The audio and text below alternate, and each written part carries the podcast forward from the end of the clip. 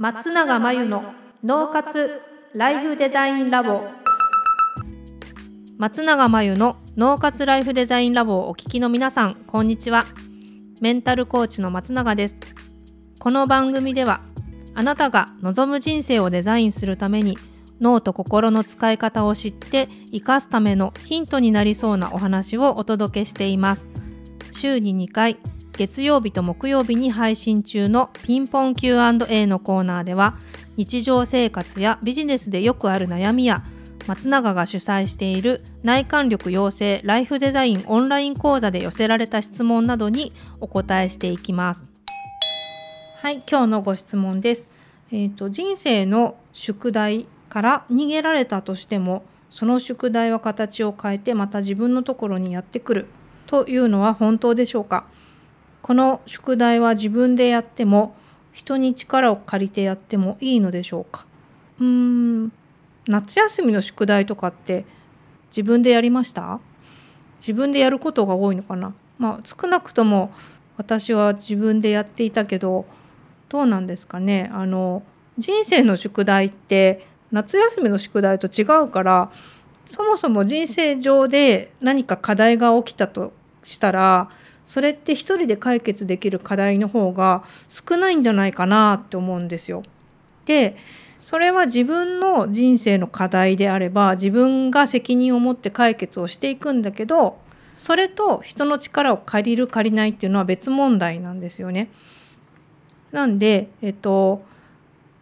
人の力を借りないといけないと思うし借りるケースが多いと思うしあとどんどん借りたらいいと思うし借りてることの方が多いんじゃないかなっていうのが一つの答えです。ただ逆に言うと人の人生の宿題を自分のことだと思って自分が落ち込みすぎたり自分が手を貸しすぎたりっていうのはもちろんダメで責任を持つのは、えーと、本人ですね。ただ力を貸すとか力を借りるっていうのはそうやって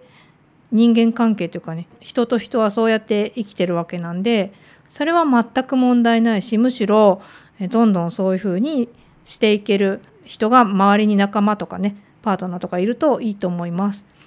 あとは、えーと、人生の宿題から別に逃げたければ逃げるのも自由だと思うのでこうしなきゃいけないっていうのはないのかなと思います。自分でやりたければ自分でやってもいいし人の力を借りた方がいい場合は借りたらいいと思います。でもしかすると人の力を借りることができないっていうのは人生の宿題みたいなケースもあるんでまあ、人にね頼るのが苦手な人はそれ自体が宿題かもしれませんけど、はいまあ、それも自由です。以上ピンポン Q&A のコーナーでした。脳活ライフデザインラボ2021年の春から内観力養成ライフデザインオンライン講座をスタートしています